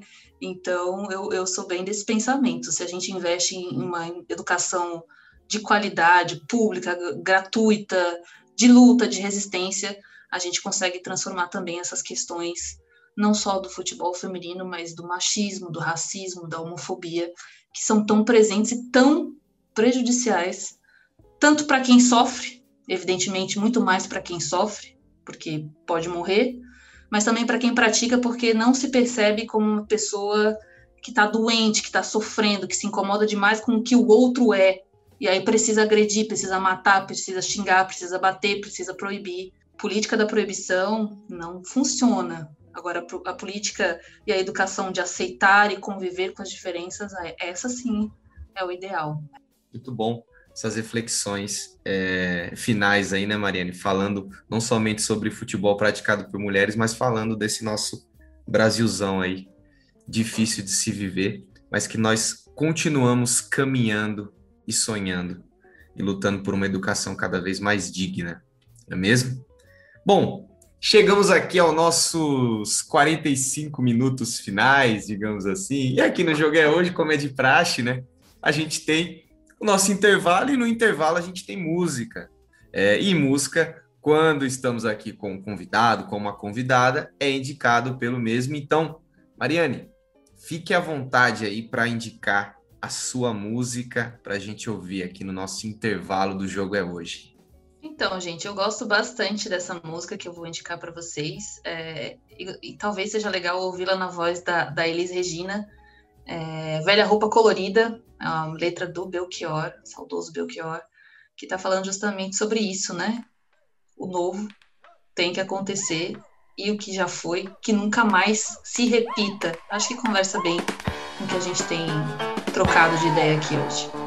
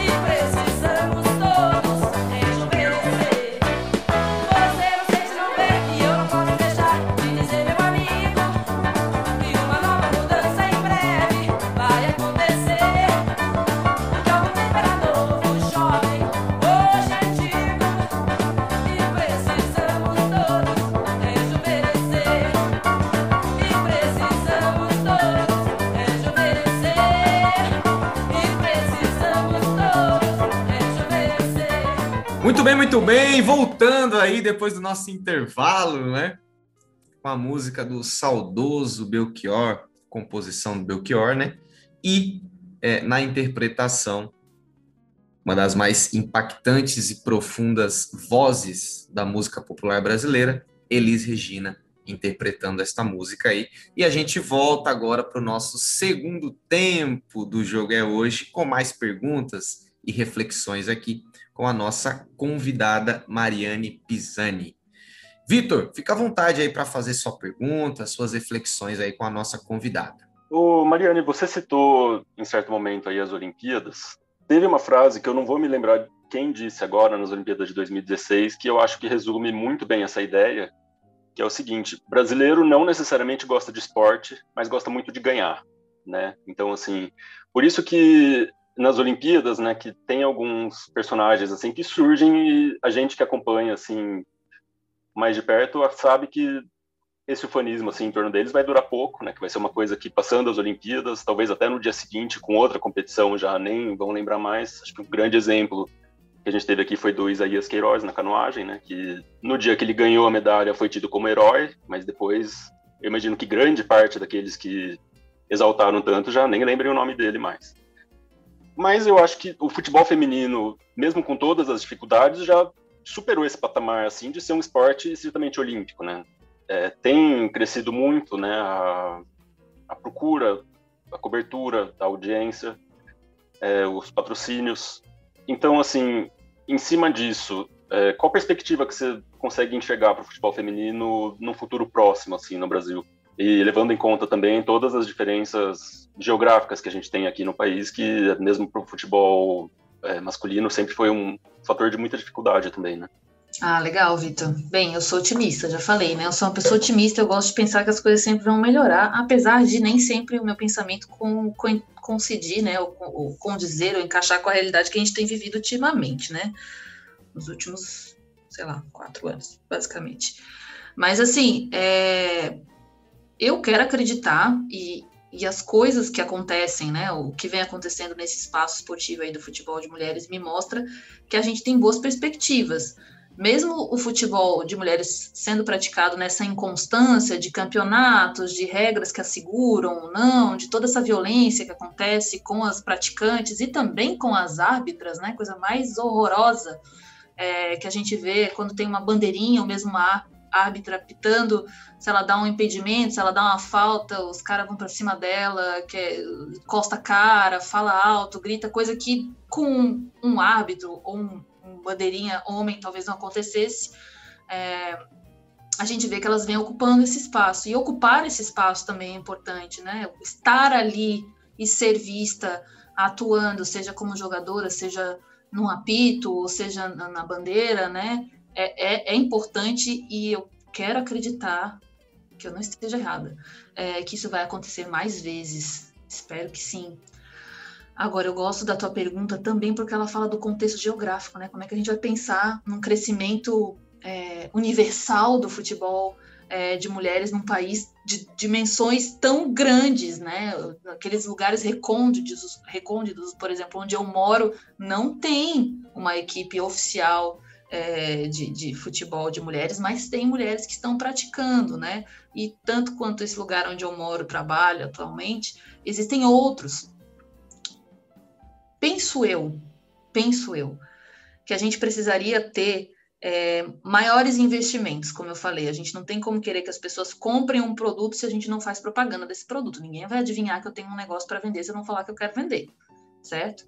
E para ter um negócio bom para vender, para ter um futebol feminino bom, não que ele não seja bom hoje, ele é bom, mas para que ele seja assim um nível um, pouco melhor, a gente precisaria ter um investimento, uma aposta é, nesses, nessas, nessas joias preciosas, nessas joias raras e brutas que a gente tem escondido pelo país. Se a gente conhece, por exemplo, um pouquinho da história da Marta, a gente sabe que ela foi descoberta jogando embaixo de uma ponte na cidade dela, descalça, num terrão.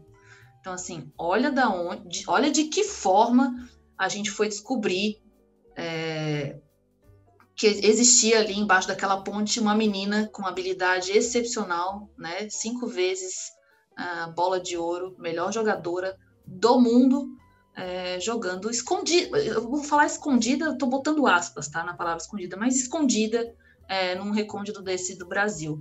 Não era para essa mulher ter sido descoberta numa escolinha? Não era para ter um, um espaço para ela estar tá atuando desde muito jovem?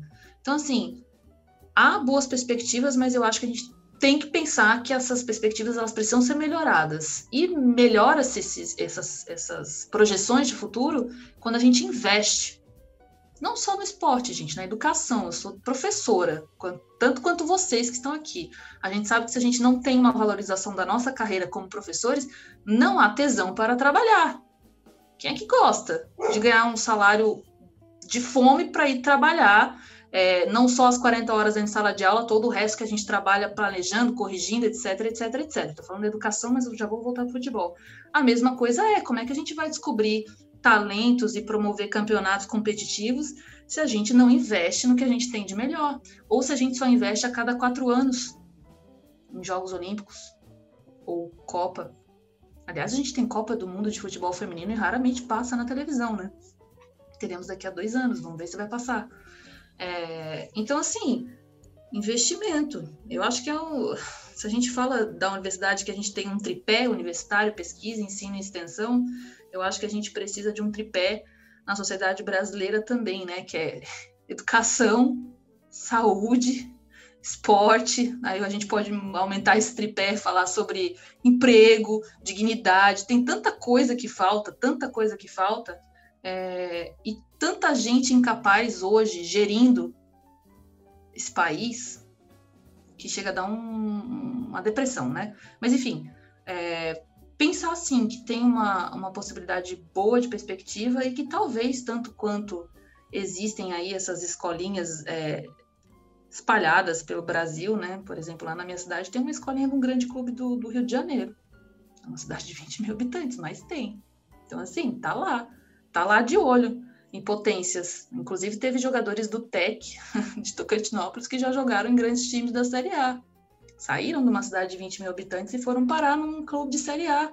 Não foi aleatório, não foi nenhum olheiro lá olhar nos campinhos de várzea da cidade de Tocantinópolis procurar essa, esse sujeito. Tem um lugar para ele jogar, para ele se expor, essa vitrine que os jogadores gostam. Os jogadores é, de futebol dos homens gostam muito, né? Vitrine, a gente precisa ir para vitrine para aparecer, para circular bastante de uma equipe para outra. E as mulheres não têm, assim, é tipo trabalho de pedra, é lapidar a pedra bruta, é ir para o interior, e aí o interior pode ser interior da cidade de São Paulo, porque tem os grandes campos de várzea, o interior do, do, Tocantins, que é onde eu moro, sabe, fazer a investigação, procurar onde é que está, dá muito mais trabalho. Então, assim, investir é importante, educar as pessoas para outras modalidades. E eu gosto muito dessa frase que tu falaste, que tu abriste a tua pergunta, né? Brasileiro não gosta de esporte, brasileiro gosta de ganhar. E aí eu lembro que, que, a, que a complementação dessa, quem gosta de futebol mesmo, é alemão que compra o pacote da arquibancada para o ano inteiro para assistir os jogos. Haja vista que todo dia é um 7 a 1 diferente, mas começamos lá com aquele 7 a 1 né? Então, assim, é a forma como as pessoas valorizam o que elas têm de melhor. E eu, sinceramente, às vezes não vejo a gente valorizar o que a gente tem de melhor no, no quesito aí, vou falar agora só do, dos esportes. Não vejo, não vejo, não vejo. Os nossos grandes atletas, eles saem é, da mídia, de todas as modalidades, em fora de época de competição. Você falou aí do, do menino da canoagem, ele voltou agora, né? Tá passando aí na, na, na grande mídia e a história que se vende dele é que ele é um grande super, é um um grande vencedor das, das, dificuldades, né? A gente romantiza demais a precariedade humana, né? A, a, miséria, a desgraça, a fome, a violência. A gente fala, olha, mesmo com tudo isso, o cara virou um atleta. Mas nos próximos quatro anos, quando ele não tiver é, disputando, ele ninguém nunca nem vai falar sobre ele, assim. E o futebol feminino passa por isso também. Não pense que não, passa também, tá? Então assim, educar, educar as pessoas. É trabalho de formiguinha, é cada um de nós indo para a sala de aula e martelando na cabeça dos nossos alunos: olha, a mudança não é de hoje para amanhã. E nem sempre os nossos governantes estão, se importam com a gente, isso é uma verdade, sabe? Então vamos fazer o que dá para fazer aqui, ó, no doméstico, no familiar e torcer pelo melhor.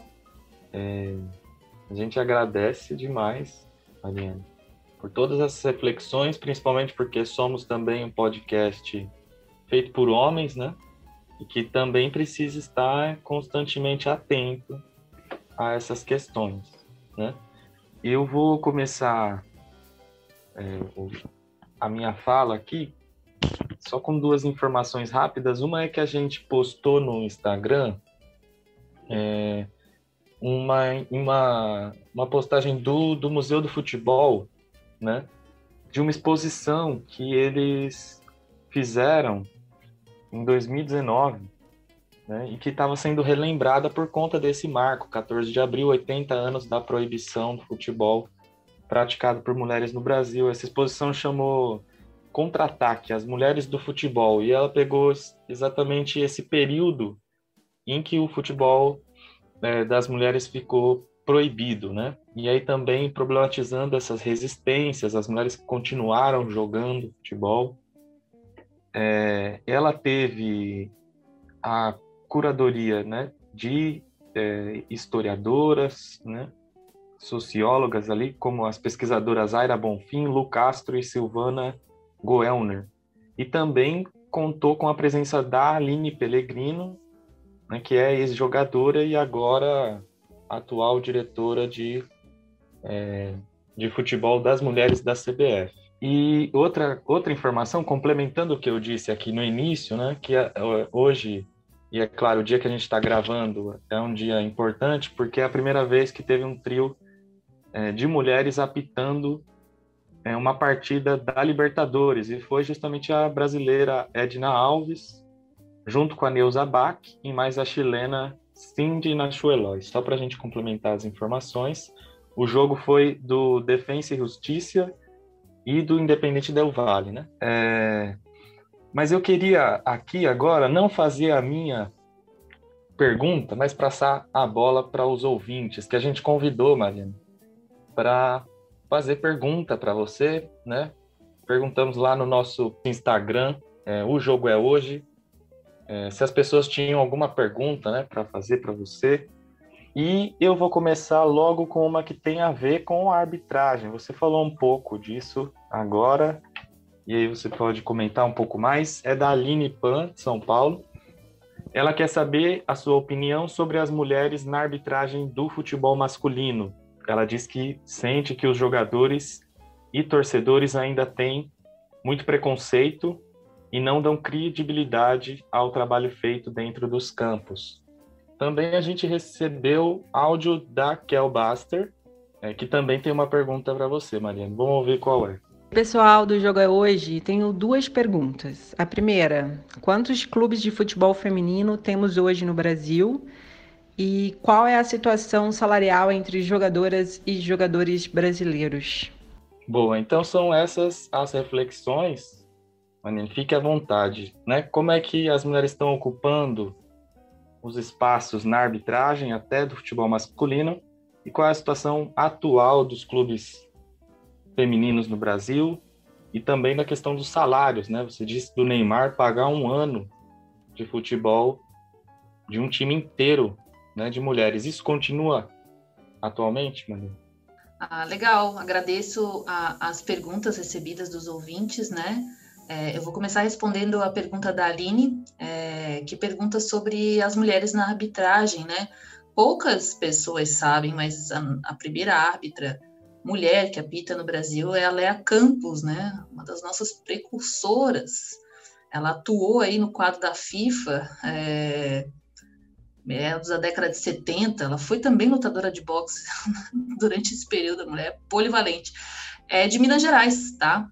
E apitou aí, tem um trabalho muito bacana do museu também, que fez um resgate aí da história da Leia, é bem legal, recomendo bastante quem puder, é, que, que vá atrás e procure, assim.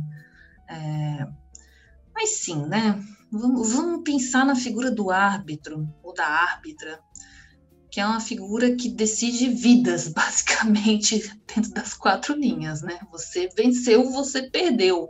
Você continua e você tá fora desse negócio aqui chamado campeonato. Há uma pessoa que desperta paixões nem sempre positivas, acho que nunca positivas, né? Xingamento ali é mato. Então, assim, como é que você vai pensar numa mulher com todo esse poder na mão? Uma mulher que vai te dizer, não, você errou. Ou não, você tá fora. Ou não, quem ganha é o fulaninho do outro lado ali, a outra camiseta, a outra equipe. É um lugar bem delicado. É um lugar, assim, no imaginário social que a gente não está acostumado a ver as mulheres a, assumindo. E eu não sei vocês, mas particularmente quando eu vejo aquela cena de uma mulher bandeirinha ou árbitra que marca uma falta, um impedimento e todo mundo vai para cima gritar na cara da mulher, eu fico assim, gente, mas tem que ter muita coragem para ocupar um lugar como esse, assim sabendo que o nosso país é um dos países que mais violenta, mata, bate, estupra mulheres, a mulher se coloca num lugar desse com muita coragem, faz o seu trabalho é, com bastante rigor. Claro, erros acontecem, tá? Com homens, com mulheres. O árbitro também é gente, tá aí o VAR hoje em dia, polêmico ou não, é, para resolver algumas dessas situações. É, mas assim, tem que ter muita coragem para estar nesse lugar disputando ali a, a compreensão de um jogo, né? e movendo muitos desafetos e muito, muito ódio, muito rancor, assim. Eu acho corajoso e gostaria de ver mais mulheres atuando nessa posição. A gente tem várias, assim, a Leia tá aí como nossa pioneira e a gente tem outras mulheres ah, ocupando esse lugar. E é evidente que esse lugar é recheado de muito machismo ainda, né? Muita violência.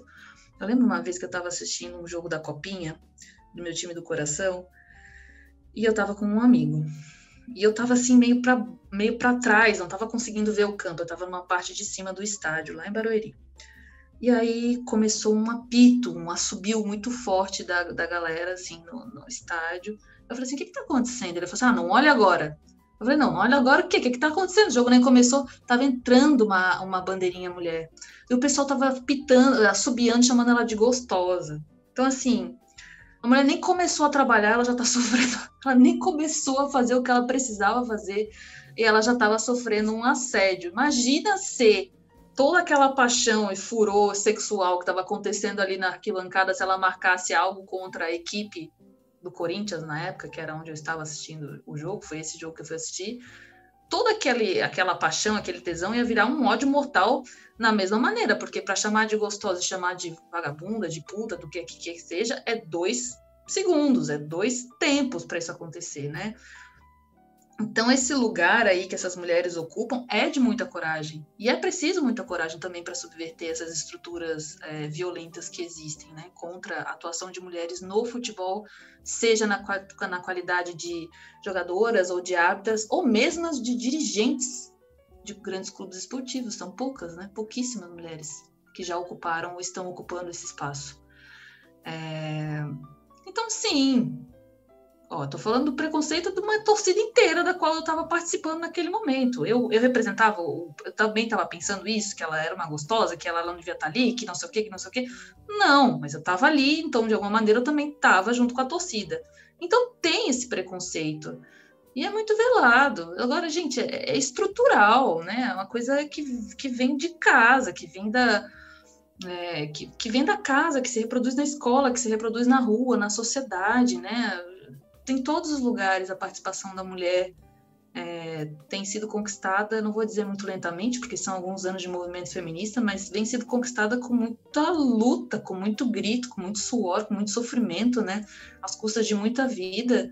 É, então, assim, a, a, pergunta da Aline é: sinto que jogadores e torcedores ainda têm muito preconceito e não dão credibilidade ao trabalho. Não tá certíssima, Aline. Não tem que te dizer, não, você tá errada, pensou errado, achou errado, não é isso aí. É isso aí mesmo. A gente tem muitos jogadores e muitos torcedores desmerecendo esse trabalho. Mas, gente, a bandeirinha, a árbitra, não chega ali, ah, eu vou apitar. Passa por um curso intensivo para se tornar árbitro. São muitas horas investidas nisso. Não consigo imaginar que uma pessoa que investiu tanto para chegar nesse lugar vai simplesmente jogar tudo fora por um capricho. E erros acontecem, não estou dizendo que erros não acontecem, mas que vai jogar fora ou vai arbitrar ou vai apitar de uma maneira enviesada para favorecer quem quer que seja. Assim. Então, sim, tem, tem violência contra essas mulheres no futebol, independente do espaço onde elas estejam frequentando, mesmo entre torcedoras, né? A gente sabe que a gente sabe que entre as grandes agremiações de torcida, mulheres não podem tocar bateria, mulheres não podem balançar bandeira, Mulheres não podem viajar na comitiva para assistir o jogo em outro estado. Não pode. É uma disputa, não, não dá, não, não pode segurar o bandeirão, não pode tocar um tambor, não pode viajar de ônibus com a galera, não pode. Então, assim, mesmo jogadora, torcedora, árbitra, dirigente, assim, não é uma coisa muito específica, é uma coisa que está bem no espaço do imaginário do futebol, é uma, uma, uma modalidade feita por homens, para homens, as reportagens são para os homens também, né? Tudo é pensado no, no, grande universo masculino, né? Nessa grande universo aí de homens falando sobre homens, né? Então, assim, difícil. Mas não, Aline, você não está errada na sua visão, não. Agora, a pergunta da Kel ou do Kel Baster, né? É, quantos clubes é, de futebol feminino a gente tem no Brasil hoje? Essa é uma pergunta bem interessante, porque, assim, se a gente vai no site da CBF, a gente tem, por conta daquela regrinha da FIFA lá de 2013 para 2016, perdão, para entrar em vigor até 2019, a gente tem alguns campeonatos. A gente tem o Campeonato Brasileiro Feminino A1, A2, Sub-18, Sub-16 e o Torneio de Desenvolvimento do Futebol Sub-16 e Sub-14. Esses um, dois, três, quatro, acho que são cinco, né? Cinco, seis campeonatos, eles têm juntos é, 96 equipes atuando, quase 100 equipes. Isso só do que a gente considera profissional, porque está aí jogando no Campeonato Brasileiro, né? Seja sub-16, sub-18, A1, A2 ou de desenvolvimento, né?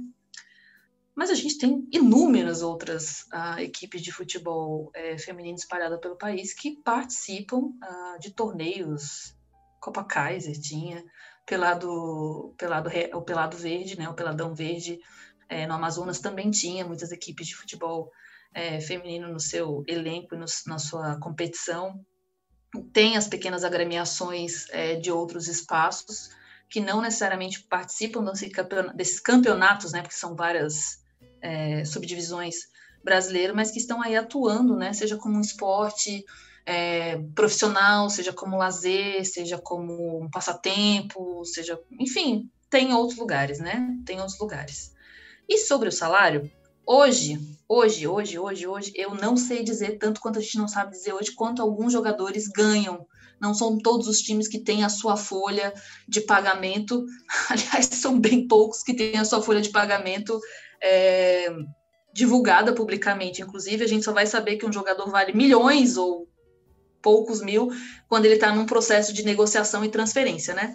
Mas eu vou trazer um dado que eu soube de uma pesquisa que eu fiz desses muitos anos que eu pesquiso futebol, que foi na época que eu estava numa equipe e uma jogadora que atuava como meia atacante e já tinha jogado na seleção brasileira ganhava R$ 1.500 por mês para atuar. E no estado onde ela jogava, que era o Paraná, uma equipe de série B masculina, o mesmo cara, mesma posição, ganhava 50 mil reais ela ganhava 1.500 e era material de seleção, material que eu digo excelente jogadora, jogadora da seleção brasileira, e o cara da Série B, é, disputando Série B, é, na mesma posição ganhava 50 mil reais por mês. Eu não sei fazer essa conta de cabeça automaticamente agora nesse momento, mas isso é muito, muito, muito mais do que ela ganhava em porcentagens e valores físicos, materiais, assim. Se isso permanece até hoje, desafio a CBF a botar a mão na caixa preta da, dos orçamentos dos grandes clubes. Não vai conseguir, não sei, não sei, acho que não consegue. Mas eu suponho que, e aí é só uma suposição, de que a discrepância continua. Tão gritante, tão evidente, tão alta, tão. não sei. Mas ainda tem. Ainda tem. Porque mesmo se a gente vai pegar, por exemplo, os nossos dois melhores jogadores, brasileiros, um masculino e um feminino, a Marta, e vamos dizer que o Neymar é outro. Ainda assim, o valor que a Marta ganha hoje como a apenas cinco vezes melhor do mundo e o valor que o Neymar ganha hoje tem uma diferença astronômica é, orçamentária. Ela ganha muito menos do que ele, mas muito mesmo, assim. Não quer dizer que ela é pobre, não é isso que eu estou dizendo. Nem quer dizer que ela ganha R$ 1.500, certamente não mas ela ainda ganha, assim, é, menos de 90% do que ele ganha por mês para atuar também. Então, se a gente está falando das duas grandes potências desse país no quesito do futebol, que tem essa, essa discrepância de, de salário, imagina para todo o resto, que não é uma grande mata. deve ser maior, né? Mas enfim, em termos brutos e valores brutos, eu realmente não poderia dizer nesse momento. Mas quem sabe um dia esses dados não venham a público. Tá certo. Isso me lembrou aqui. Eu tava com essa história na cabeça, fui pesquisar aqui. É, que o Enem utilizou esse ano em uma pergunta é, os dados de uma reportagem que foi feita pela agência pública em 2016, chama Quanto Vale o Gol, comparado, comparando o salário da Marta com o Neymar. Isso ficou famoso, vocês, não sei se vocês vão lembrar disso, comparando o salário das duas, né? E aí, na época, era é, 14,5 milhões de dólares né, para o Neymar enquanto a Marta ganhava 400 mil dólares. Né? Então, assim, Marta ganhando muito dinheiro, mas assim, ela ganhou seis bolas de ouro, né? O Neymar não conseguiu nenhuma ainda. Ela ganhou mais títulos de, de melhor jogadora do mundo do que todos, todos, né? Todos. Não existiu nenhuma pessoa que ganhou mais que ela. Então, assim, muito complicado, né? É, na época também, pela seleção, a Marta tinha 103 gols e o Neymar tinha 50 gols. Então a brincadeira da pública era quanto vale o gol da Marta e quanto vale o gol do Neymar, né? Então o gol da Marta era 3,9 mil dólares. É, ela ganhava por gol, vamos dizer assim, pela seleção. É uma brincadeira da pública, né? Enquanto o Neymar ganhava 290 mil por gol. É 100 vezes a mais só. Muito bem, muito bem ou talvez muito mal, muito mal, neste cenário aí de diferenças é, salariais, de estrutura, né, de infraestrutura de investimento no futebol praticado por mulheres e no futebol praticado por homens no Brasil e no mundo, né? A gente vai aqui já é, fazendo as nossas considerações finais, né, do nosso programa com essa temática tão atual e tão importante de ser discutida, né? Eu, de minha parte, Gustavo Neguângelo, eu agradeço a nossa convidada, professora Mariane, novamente, né? Como os colegas co colocaram aí, né? Trazendo é, uma aula para a gente sobre a temática. É, e já deixo até, inclusive, né? Um convite num futuro próximo de um outro programa para a gente discutir outros assuntos também relacionados ao mundo do futebol, ou como a gente gosta de dizer aqui no Jogo é Hoje, ao lado B da bola, não é mesmo? Então, é, eu agradeço, Mariane, muito obrigado por estar aqui conosco. Eu também aproveito aqui para agradecer, Mariane. É, é ótimo ter convidadas que vão provocar a gente, a gente a fazer diferente, né? Então é isso que o jogo é hoje está procurando aqui. A gente chama pessoas que vão tocar na ferida, que tem que ser tocada, né? Foi assim no nosso primeiro episódio aqui da temporada, dessa temporada 2021, quando a gente falou dos campeonatos estaduais. Falamos sobre o futebol boia fria, né? Os jogadores que precisam é, ter um outro tipo de trabalho ali por sete meses, porque o campeonato deles dura três meses só. É, foi assim que a gente estava tentando falar sobre a gestão dos clubes e a gestão é, da CBF, das instituições de futebol internacional, como elas o tempo inteiro levam a gente para esse lugar do futebol como negócio, né? E que isso tem prejudicado muito o futebol. E mais uma vez eu acho que foi é, um acerto nosso de ter trazido uma, uma temática tão importante, tão complexa para a gente pensar que é o futebol das mulheres para a gente pensar até as palavras, até como a gente denomina esse esporte. Muito obrigado, mano. Também aqui fico muito feliz com a presença da professora é, Mariane, que ela deu um show de bola, né? Foi a, a craque da, do, do jogo, né? Craque do jogo é hoje, e, e é um tema que tem que ser é, conversado. Eu acho que é muito pouco conversado esse tema, né? Eu acho que nós temos que é, enquanto comunicadores, né, apesar de pequenos, temos que trazer esses, te esses temas para o maior número de pessoas possível. Né? Então, eu agradeço do fundo do meu coração se você disponibilizar um pedaço do seu tempo, que é muito corrido, sabendo como que é a vida de professor, de pesquisador, é, é complicado, você é, ceder um pedaço do seu tempo, é uma honra para nós. Então, eu fico muito agradecido e espero é, logo menos que você volte. Eu assino embaixo do que o Iago e o Ed falaram também. Foi uma aula, uma experiência muito completa, enriquecedora. E eu espero que se repita mais vezes também. Muito obrigado, Mariane, e até a próxima. Gente, eu que agradeço ao convite, né, ao Iago, ao Gustavo, ao Vitor, ao Ed, e desejo para vocês toda a sorte do mundo, que o podcast Eu Joguei Hoje continue se repetindo por muito mais outros episódios trazendo essa temática aí que é tão importante, porque pensar sobre futebol também é pensar sobre o Brasil, né? Também é pensar sobre várias questões aí da nossa sociedade. E o Ed fala assim: ah, que bom que pôde vir, né, professor universitário. Gente, a educação universitária ela não transcende os muros da universidade, a gente não conversa com as pessoas em outro espaço, é só babuzeira. A gente fala só para os nossos, para os nossos companheiros que pensam igual a gente. E aí não tem diálogo, é só monólogo, é a gente falando mais do mesmo, assim. Então eu gosto muito desse, dessas novas formas de comunicação que a gente pode alcançar outras pessoas, né, que ainda não estão na universidade, a gente espera também que possam entrar. Então, mais uma vez, sucesso para vocês todos, parabéns pelo trabalho e um abraço a todos os ouvintes e ouvintes que estão aqui com a gente nesse momento. Podcast O Jogo é Hoje, a gente tá lá também no Instagram, arroba o jogo é hoje. Estamos também é, no canal do YouTube da Rádio Noroeste e aqui pelo Anchor, pelo Spotify, pelo podcast O Jogo é Hoje. Abraço, pessoal. Até a próxima.